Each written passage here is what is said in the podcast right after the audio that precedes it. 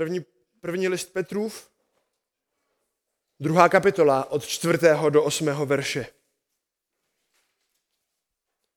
Když přicházíte k němu, kamení živému, jenž byl od lidí zavržen, ale před Bohem je vyvolený vzácný. I vy sami jako živé kameny jste budováni jako duchovní dům ve svaté kněžstvo, abyste přinášeli duchovní oběti, příjemné Bohu skrze Ježíše Krista. Proto stojí v písmu. Hle, kladu na Sionu kámen úhelný, vyvolený, vzácný. Kdo v něj věří, jistě nebude zahanben. Vám tedy, kteří věříte, je vzácností, ale nevěřícím je to kámen, který stavitelé zavrhli. Ten se stal kamenem úhelným a kamenem úrazu a skálou pohoršení.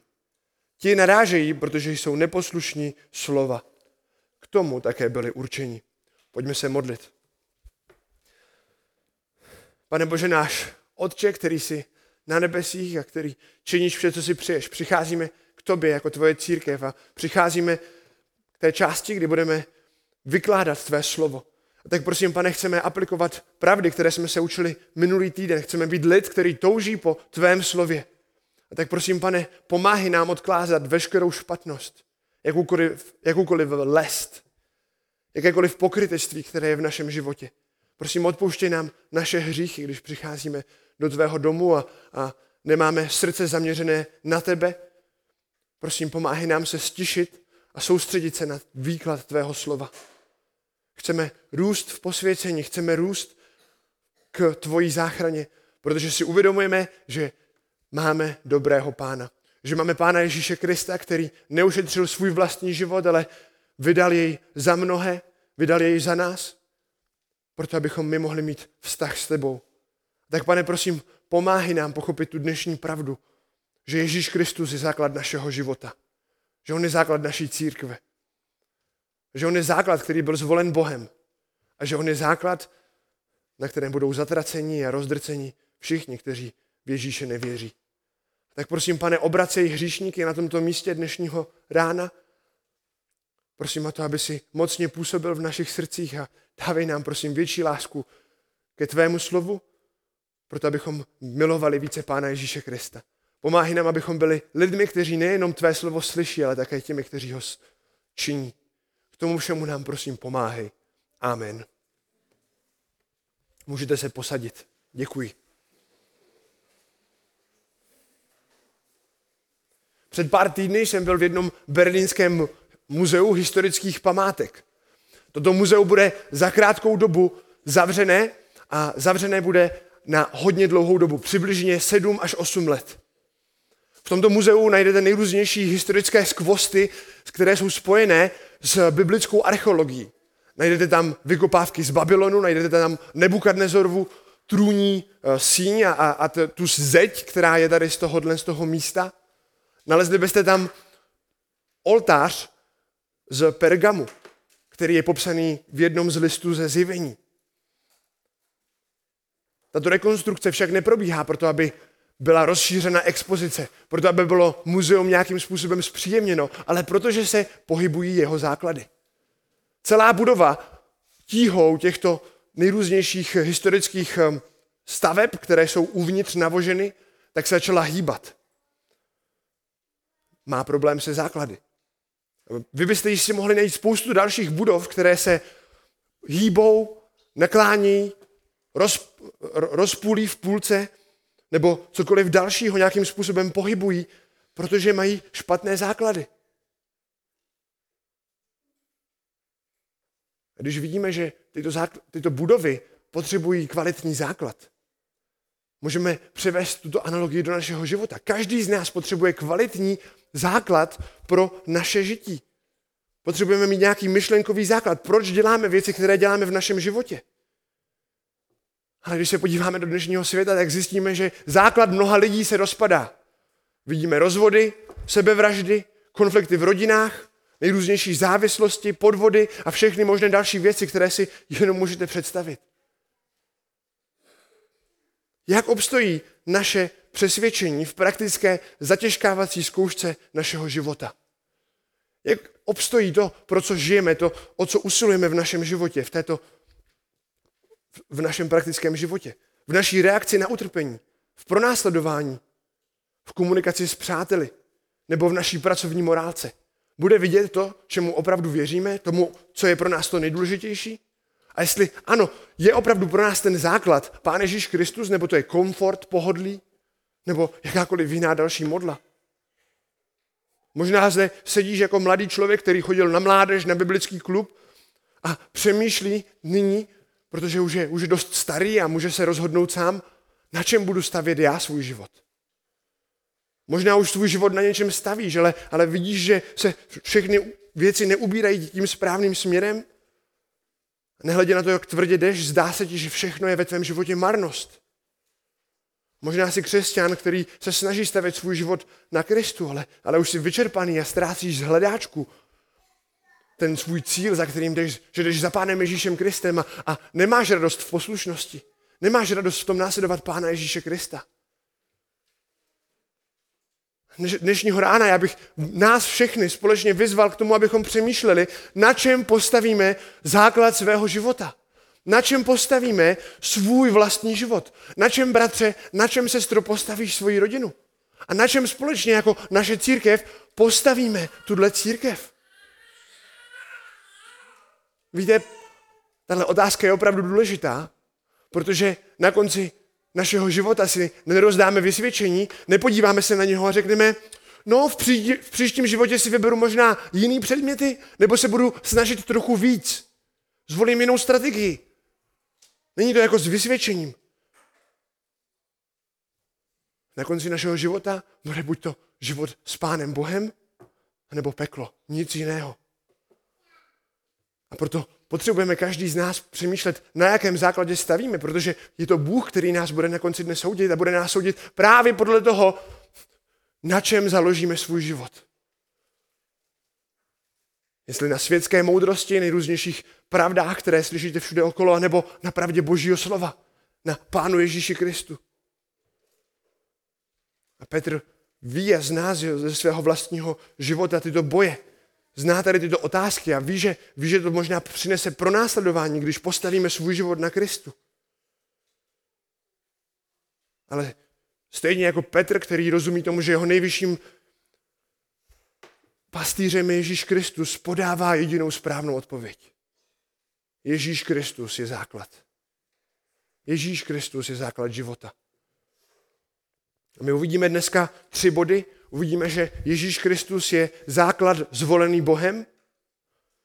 To je první bod. A potom uvidíme právě protože je zvolený Bohem druhý bod. Ježíš Kristus je základ zbožného života. A třetí, Ježíš Kristus je základ zatracení bezbožných. A tak nyní si můžete napsat, poznamenat, za prvé, Ježíš je základ zvolený Bohem. Čteme od čtvrtého verše, když přicházíte k němu, kameni živému, jenž byl od lidí zavržen, ale před Bohem je vyvolený a vzácný.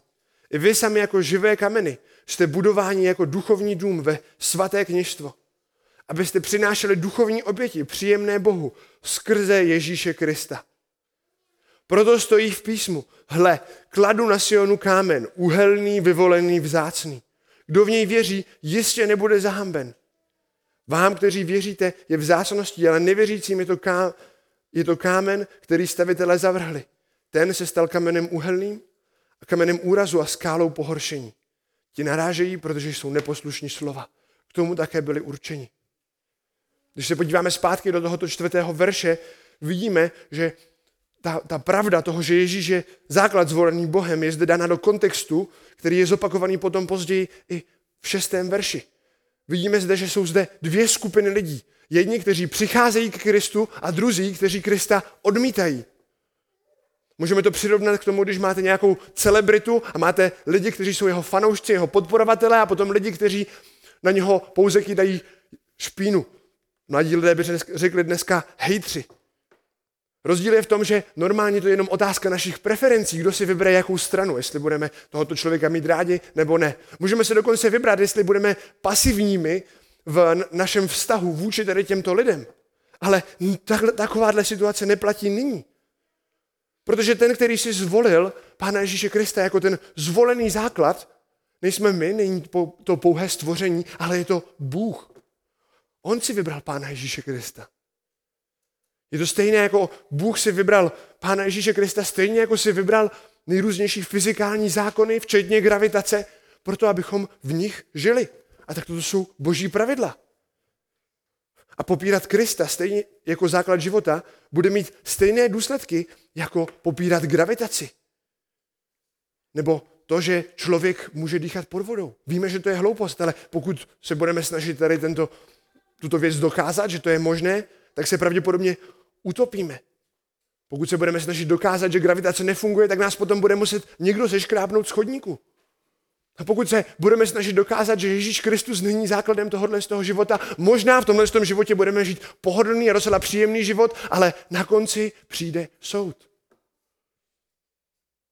A tohle je pozbuzující, pokud jsi křesťan, který stejně jako křesťané v prvotní církvi, kterým je tento dopis určený, žiješ v pronásledování. A možná jsou lidi, kteří ti říkají, proč nestrávíme společně čas v neděli u vody? Proč se neustále modlíš? Proč se tady trošičku více neužiješ?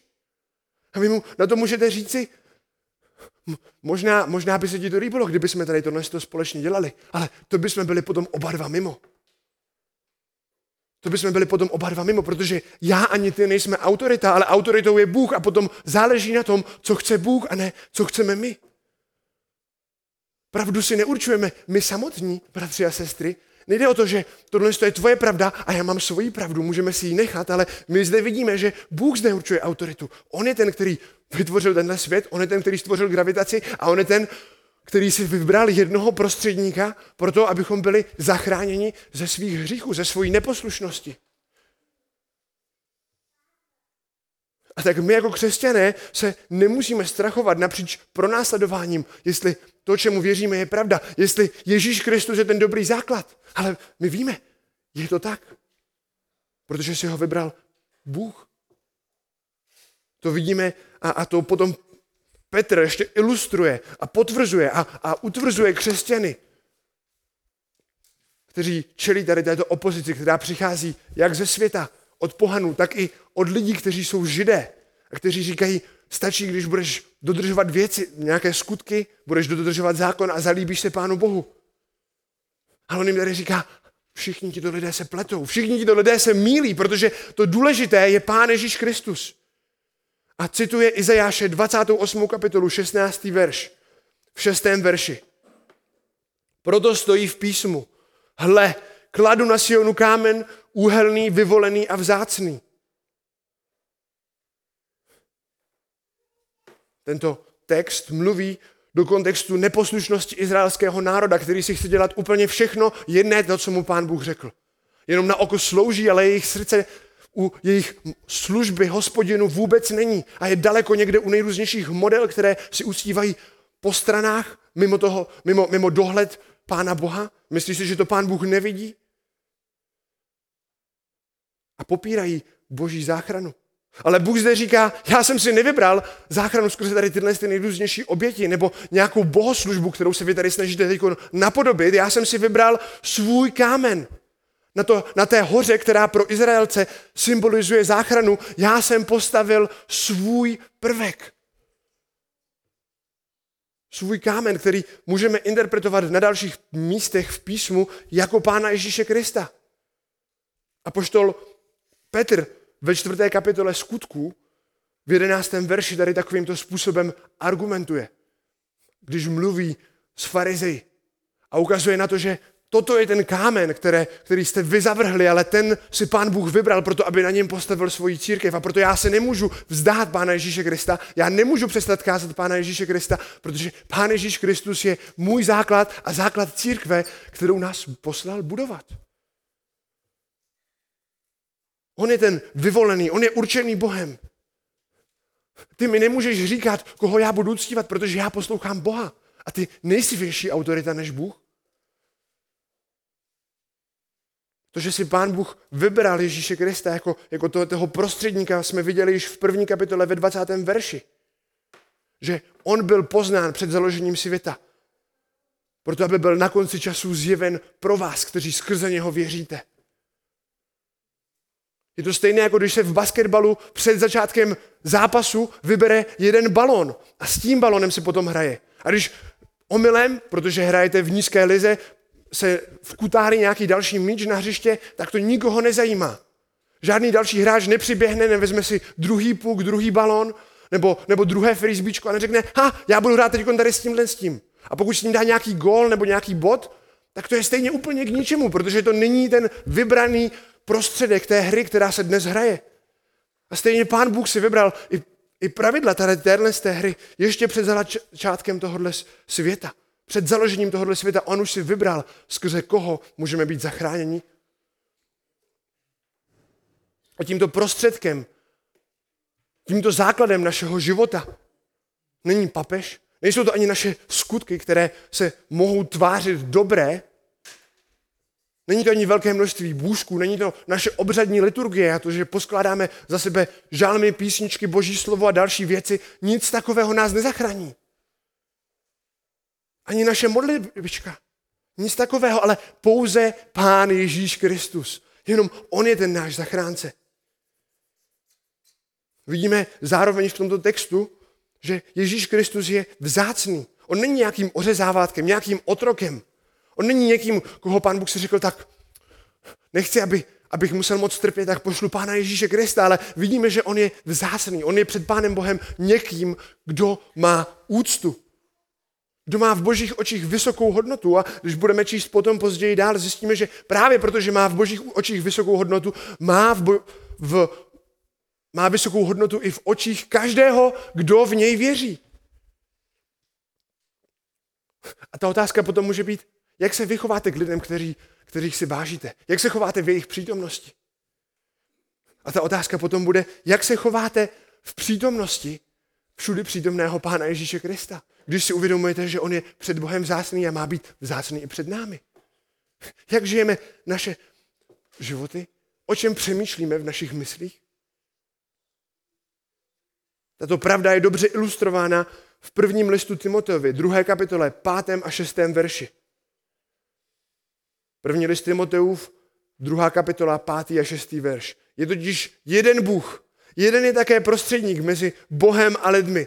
Člověk Kristus Ježíš, který dal sám sebe jako výkupné za všechny, jako svědectví ve svůj čas.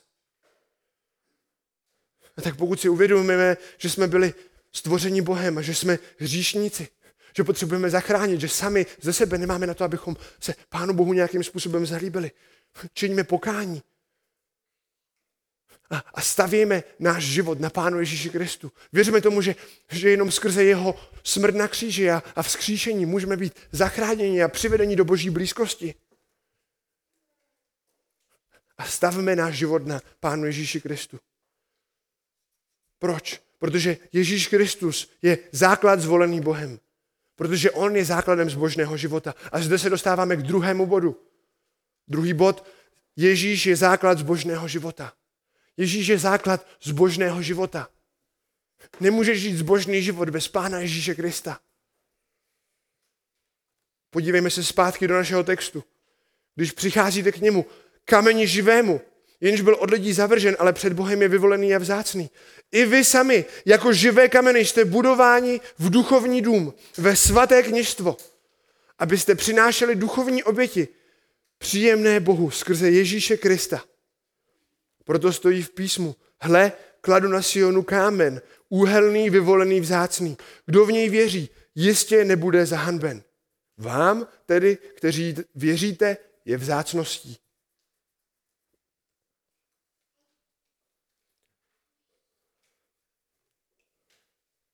Když tedy k němu přicházíte, neznamená, že se potřebujeme všichni vydat na nějakou pouť, do nějaké meky nebo na nějaké místo, do nějaké katedrály. Ale toto slovo je zde použito ve, ve smyslu lepšího poznání, lepšího pochopení Pána Ježíše Krista. My potřebujeme tady tuhle tu pasáž pochopit v kontextu toho, co jsme četli a viděli minule.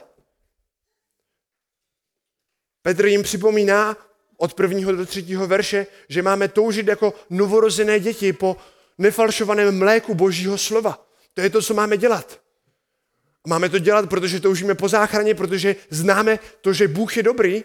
A když toto známe, když toužíme po Božím slově, protože víme, že Bůh je dobrý a, a chceme ho více poznávat skrze Boží slovo, tak potom přicházíme blíže k poznání Pána Ježíše Krista. Velice podobně to Petr vyjadřuje v 2. Petrově v první kapitole od třetího verše. Druhý Petrův, první kapitola, třetí verš. Jeho božská moc nám darovala všechno, čeho je třeba k životu ve zbožnosti. A skrze poznání toho, který nás povolal svou slávou a mocí. V čem jsme dostali všechno, co je potřeba ke zbožnosti? V čem jsme dostali všechno, co je potřeba k našemu životu? Skrze poznání Pána Ježíše Krista. A tak jak toužíš po božím slově? Jak jsi aplikoval ty pravdy, které byly vidět v minule? Jsi horlivější ve studiu božího slova? Učíš se verše z paměti? Medituješ nad evangeliem? Potřebujeme se neustále hledět a dívat na Ježíše Krista, přemýšlet o něm a kázat si každý den evangelium o jeho synu, o synu Pánu Ježíši Kristu. Můžeme se podívat na příklad Isaaca Ambrose, puritán, který uprostřed svojí těžké nemoci, která byla pravděpodobně smrtelná, se rozhodl, že bude meditovat a bude rozmýšlet nad pravdami Evangelia a nad tou neskutečnou a všeoplývající nádherou, kterou mu evangelium přináší do života i uprostřed jeho mizérie. Rozhodl se přemýšlet nad Kristovým charakterem, protože to bylo pro něho to nejlepší a nejrozumější využití toho krátkého času, který mu na zemi již zbýval. Když ho pán Bůh zachránil, ne na základě jeho skutku, ale protože se rozhodl mu projevit takovýmto způsobem milost, tak napsal 600 stránkovou knížku, která rozjímá nad Kristovým charakterem v evangelích a na eva, o, nad evangeliem samotným. Je velice tlustá a napsaná velice malinkými písmenky, proto aby se vlezla do takové knížky. A my potřebujeme být stejnými. A potřebujeme si to připomínat. A připomínali jsme si to minule a potřebujeme si to připomínat po každé. Proč? Protože naše srdce je lstivé. Naše srdce neustále od Pána Boha utíká a proto potřebujeme mít neustále připomínky. Stejně jako máme památku večeře páně, kdy se potřebujeme dívat, stěšit se znovu a, a přemýšlet nad evangeliem Pána Ježíše Krista. Jsme radostnými, když slyšíme o tom, že Ježíš Kristus zaplatil za naše hříchy, že není nic, co bychom my mohli přinést před něj. Ale že On nás vydobil, On nás zachránil. tak když tomuto rozumíme, když se v těchto věcech radujeme, když neustále hledíme do Božího slova, proto abychom viděli ještě lepší obraz Pána Ježíše Krista, protože nám nestačí ani Full HD, nestačí nám ani 4K, ale chceme vidět Pána Ježíše Krista co nejlépe skrze ty prostředky, které nám dal ve svém slově. Tak potom jsme, když čteme dále, i vy sami jako živé kameny jste budováni jako duchovní dům ve svaté kněžstvo. Křesťané jsou zde popsáni jako živé kameny, protože byli znovu zrozeni. Ve chvíli jejich znovu zrození je pán Bůh proměnil, když byli usvědčeni ze svých hříchů, ze svojí neposlušnosti božímu slovu, ze svojí neposlušnosti svému svědomí, které je usvědčovalo. Mají nové touhy. Už nechtějí dělat věci, které dělali předtím, ale chtějí se líbit Bohu a, a přicházejí jako živé kameny k Pánu Ježíši Kristu.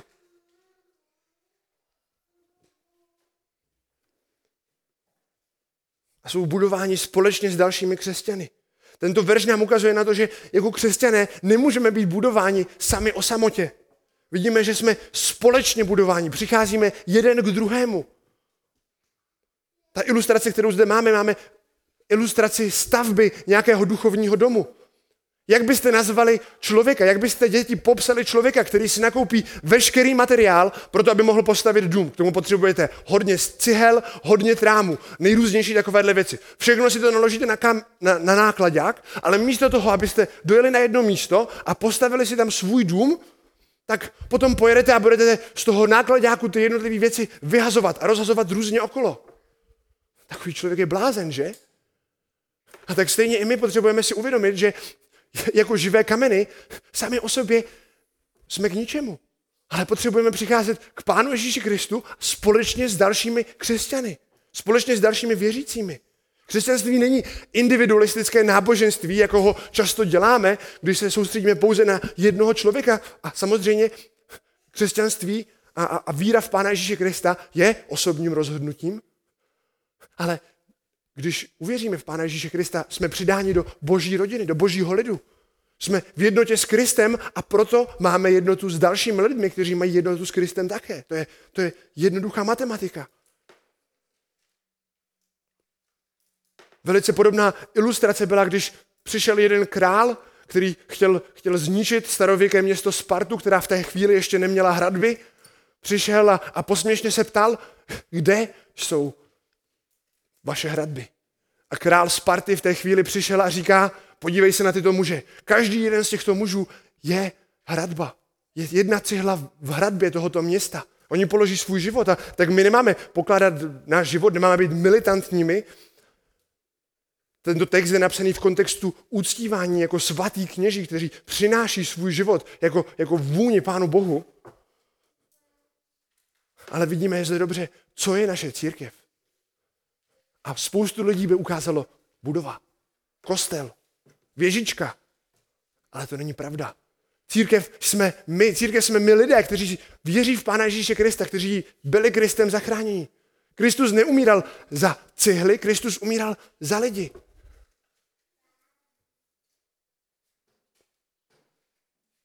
Byli jsme proměněni ve svaté kněžstvo.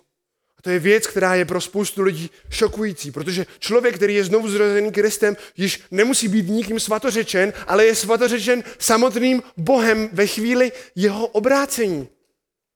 Starozákonní kněží se museli neustále posvěcovat, proto aby mohli Bohu sloužit. Když byste se podívali do Levitiku do 16. kapitoly, tak zjistíte, že to byl takový člunkový běh.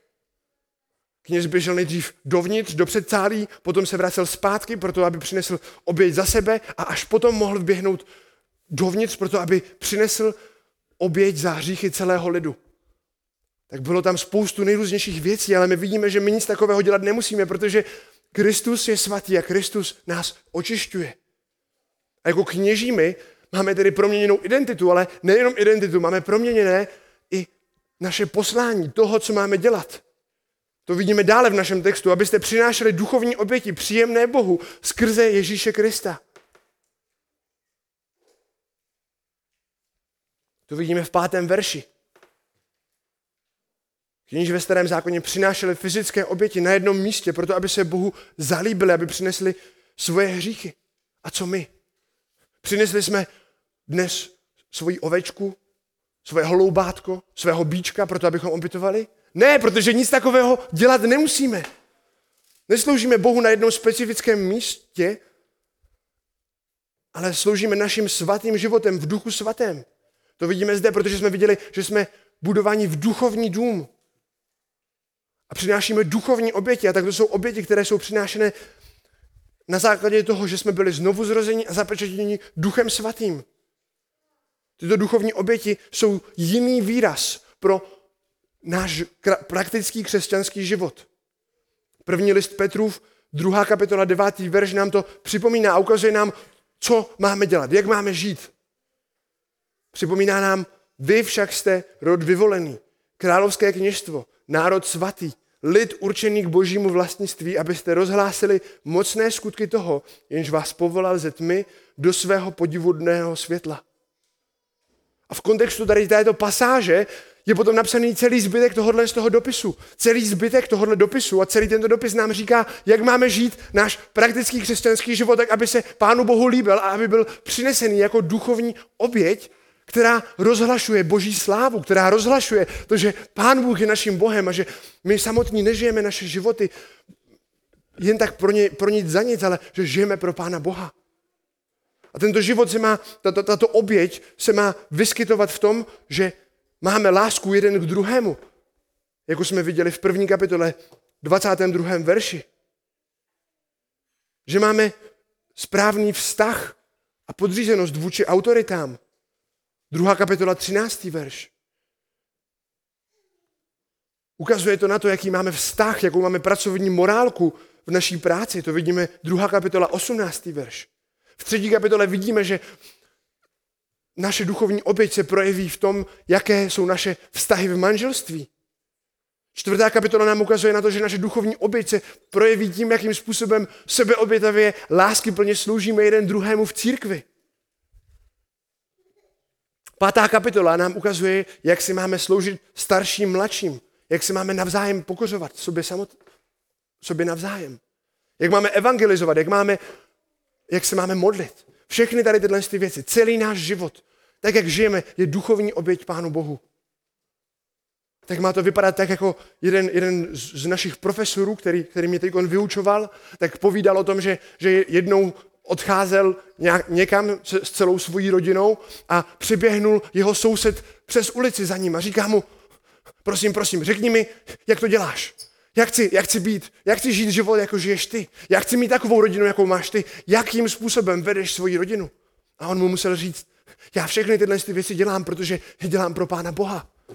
Protože Bůh proměnil můj život a proto všechny ty věci, které teď vidíš a, a které ti přijdou ne, neskutečné a proto se mě ptáš na to, jakým způsobem vedeš svoji rodinu, je to kvůli tomu, že Pán Ježíš Kristus za mě zemřel a vstal z mrtvých a povolal mě do svého podivuhodného světla. Já bych to sám ze svojí síly nikdy nedokázal. A tak oběť víry, náš svatý život, se musí projevit takovýmto způsobem. V naší pracovní morálce, v naší studijní morálce. V tom, jak děti posloucháte své rodiče. Ale vězte, že oběť bez víry a be, svatý život bez Krista je parodie a bezcená fraška. To vidíme zde, vidíme, že tyto věci jsou přinášené k Pánu Bohu pouze skrze Krista. Nemůžeme si říct teď, tak jsme svatými kněžími, ale, ale bez Krista to dotáhneme a budeme perfektní, budeme perfekcionisté. My se samozřejmě snažíme usilovat o to nejlepší, co dokážeme, ale uvědomujeme si a spoléháme se i v těch věcech, které děláme, na to, že Pán Bůh nás bude posvěcovat. Že všechny tady tyto věci se Pánu Bohu nebudou líbit, pokud nebudou udělané, takže si uvědomujeme, já vím, že Bohu nebudu nikdy sloužit sám dokonale, ale skrze Krista. A proto věřím v Krista, který mi tady v těchto všech věcech pomáhá.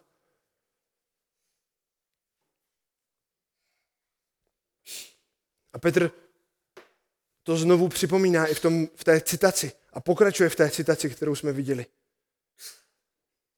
V šestém verši se píše, proto stojí v písmu, hle, kladu na Sionu kámen, uhelný, vyvolený, vzácný. Kdo v něj věří, jistě nebude zahanben. Vám, kteří věříte, je vzácností.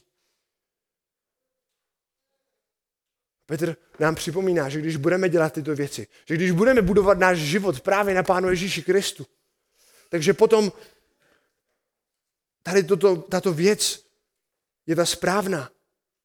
Nebudeme zahanbeni. Tento svět nás možná haní, tento svět se nám možná posmívá, tento svět si z nás možná dělá legraci, jak jsme hloupými křesťany, když nepodvádíme v práci, když nepodvádíte svého manžela, svoji manželku, když usilujete o čistotu před manželstvím, v těchto těch všech věcech. Ale před Pánem Bohem nebudete zahambeni. Naše snažení nebude Bohem zneuctěno, když máme spásnou víru. Víru v Ježíše Krista. Když věříme v Ježíše Krista tak, že rozumíme tomu, co On pro nás udělal, že, že zemřel za naši neposlušnost a že nás zapečetil a že budeme s ním. Když rozumíme pravdám Evangelia. Ale nejenom to, když rozumíme těm pravdám, ale musíme vědět, že tyto pravdy, že tyto věci jsou skutečná pravda. Musíme je považovat za pravdivá fakta. Ale jenom to nestačí. Stejně věří i démoni. Ale my potřebujeme věřit tomu, že to, co Pán Ježíš Kristus udělal, je pravda a má to efekt v našem životě. Že, že ta víra, že to, co pro nás Pán Ježíš Kristus udělal, má efekt a má se to nějakým způsobem promítnout do našeho života. A důvěřujeme Pánu Bohu za to, že v tom, že nezemřeme a nepůjdeme do pekla, ale, ale že budeme v nebesích s ním. Takový to člověk, který věří, který důvěřuje evangeliu, který důvěřuje Pánu Ježíši Kristu, který se spolehá na Boží slovo, tak je člověk, který nebude zahamben a který na soudu obstojí. Pro takového člověka bude stejně jako pro Boha Kristus vzácností. Máme Krista v úctě? To jsou věci, nad kterými potřebujeme každý den z nás přemýšlet, protože v opačném případě se pro nás Kristus stane ne základem k našemu zbudování, ne základem, skrze který budeme povzbuzeni a vybudováni, ale stane se pro nás základem, ve kterém budeme zatraceni. A to vidíme v třetím bodě dnešního kázání. Ježíš je základ zatracení bezbožných. Třetí bod. Ježíš je základ zatracení bezbožných. Od sedmého verše vidíme, vám tedy, kteří věříte, je vzácností. Ale nevěřícím je to kámen, který stavitelé zavrhli. Ten se stal kamenem úhelným a kamenem úrazu a skálou pohoršení. Ti narážejí, protože jsou neposlušní slova. K tomu také byli určeni. Petr si zde znovu propůjčuje citace ze starého zákona. Kámen úrazu a skála pohoršení vychází jako citace ze Izajáše z 8. kapitoly z 12. verše, kde je kontext velice podobný tomu, co jsme viděli už předtím. Pán Bůh určil svoji záchranu a ty pokud tuto záchranu odmítneš, tak budeš pohoršen, budeš zatracen, budeš zavržen. Používá zde ještě ale předtím jeden, jeden termín, kamenem úhelným, protože nám ukazuje na to, že tento kámen byl někým opravdu vybrán. Kámen, který cituje Žalm 118. Kámen, který stavitelé zavrhli, ten se stal hlavou úhlu. A tak je to stejné, jako když máte záchranářskou loď, která projíždí nad nějakou katastrofou, háže kruhy, dává instrukce, jak být zachráněn, podává ruce, vyzývá lidi k tomu, aby se obrátili k této záchranářské lodi. A, a, a lidi přicházejí. Lidi, lidé se chtějí nechat zachránit, protože nikdo nechce zemřít. Až na některé lidi, kteří si řeknou, hm, já myslím, že lepší způsob, než, než přijít k té lodě z boku nebo, nebo z přídi, bude, bude přijít ze zadu, k lodnímu šroubu.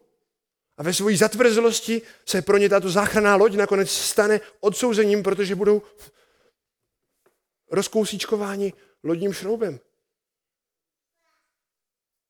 A to vidíme i zde. Vidíme, že ten objekt záchrany se stane objektem zatracení pro lidi, kteří odmítnou Pána Ježíše Krista. To jsme viděli v případě v životě Pána Ježíše Krista. To jsme viděli na začátku skutků, když jedni lidi přicházeli a, a, a stávali se součástí církve, ale, ale ostatní lidi odcházeli a, a, a bojovali proti boží církvi. Tito lidé si mysleli, že odhodí Krista jako kámen pryč a že už, se, že už ho nikdy neuvidí, že už jim nikdy nebude stát v cestě. On se však jednou vrátí jako lovecký bumerang s drtivou energií, kterou vrhač sám nečekal. Zjevení nám napovídá tu stejnou pravdu, kterou vidíme i zde. Ježíš Kristus je kromě pána a spasitele, kromě toho, na kterém potřebujeme stavět svůj život, také soudcem. A lidé, kteří v Krista nevěří a kteří se teď možná povyšují ve svojí moci, protože, ha, kde vidíš Krista? Dnes. Nevidíš Boha dnes? Já, já, já nikoho nevidím. Já v nikoho věřit nebudu. Já se před nikým nepokořím, tak je možná nyní vysoko. Možná, možná se nad vás vyvyšuje a povyšuje. A mohou se vysmívat, mohou se chvástat. Jednou však spadnou a budou rozdrceni. Odsouzeni na právě na pravdě toho, že Ježíš Kristus byl ta jediná záchrana a ten jediný základ pro jejich život. To vidíme i dále. Ti narážejí, protože k tomu byli určeni v našem textu. Tento text nám ukazuje, že tím, jak se pán Bůh rozhodl, že zachrání jedny, že, že je přivede do svého, do, do svého domu, i napříč jejich nenávistí, tak nepochopte to špatně. Všichni jsme byli proti Pánu Ježíši Kristu, všichni jsme šli proti Pánu Ježíši Kristu, ale Pán Bůh se rozhodl, že některé obrátí a přivede si je k sobě. A v důsledku božího vyvolení těchto věřících lidí potom budou někteří lidé vyvoleni k tomu pasivním způsobem, že budou zatraceni, že budou zavrženi. Na základě jejich vlastního rozhodnutí na základě jejich vlastní nenávisti vůči Pánu Ježíši Kristu.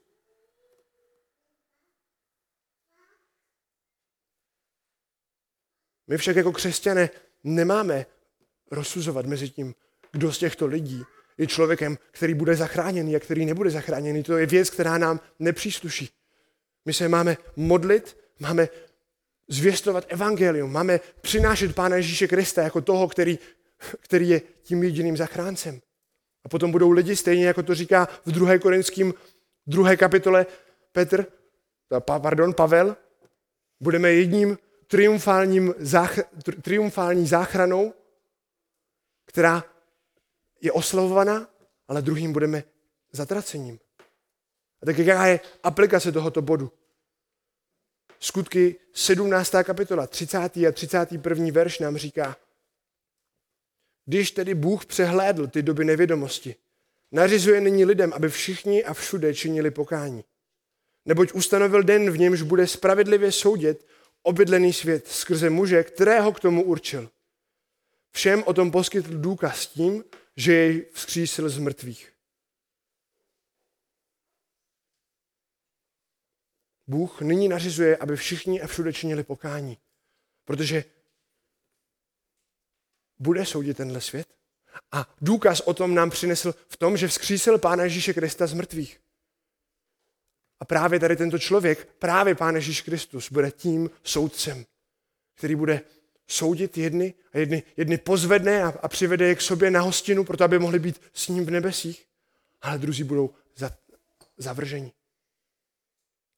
Ale do té doby, dokud Pán Ježíš Kristus nebude soudit, tak je doba milosti, kdy můžeme přicházet k Pánu Bohu. Můžeme činit pokání. Můžeme se odvracet od naší nevěrnosti, od našeho špatného základu, na kterým jsme stavěli náš život v naší vlastní píše, ale můžeme začít budovat náš život na Pánu Ježíši Kristu.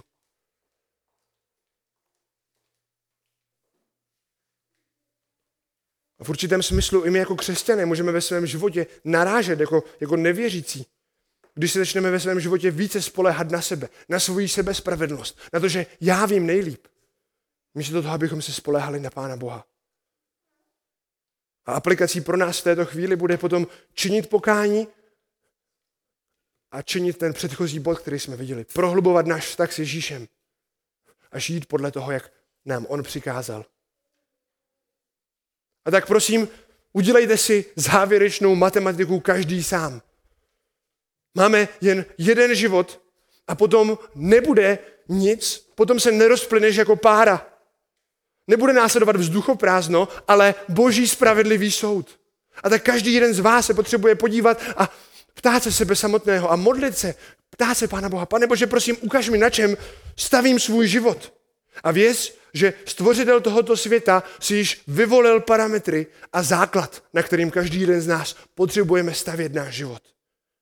Bude soudit podle víry nebo nevíry v Pána Ježíše Krista.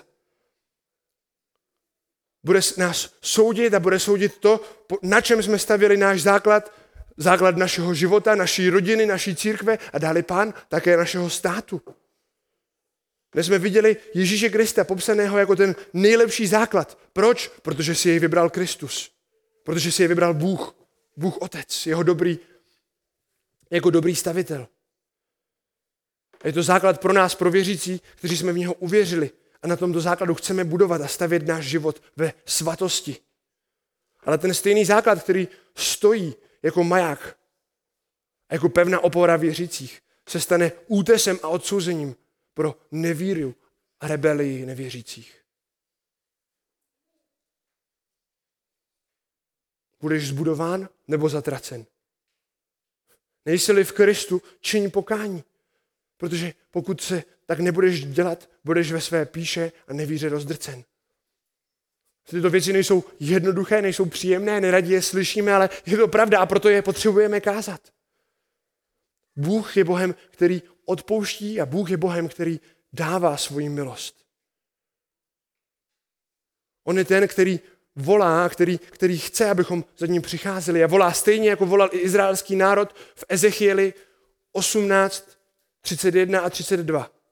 Odvrhněte od sebe všechna svá přestoupení, jimiž jste se vzepřeli a získejte nové srdce, nového ducha. Proč máte zemřít, dome izraelský? Vždyť nemám zalíbení ve smrti toho, kdo umírá, je výrok panovníka hospodina.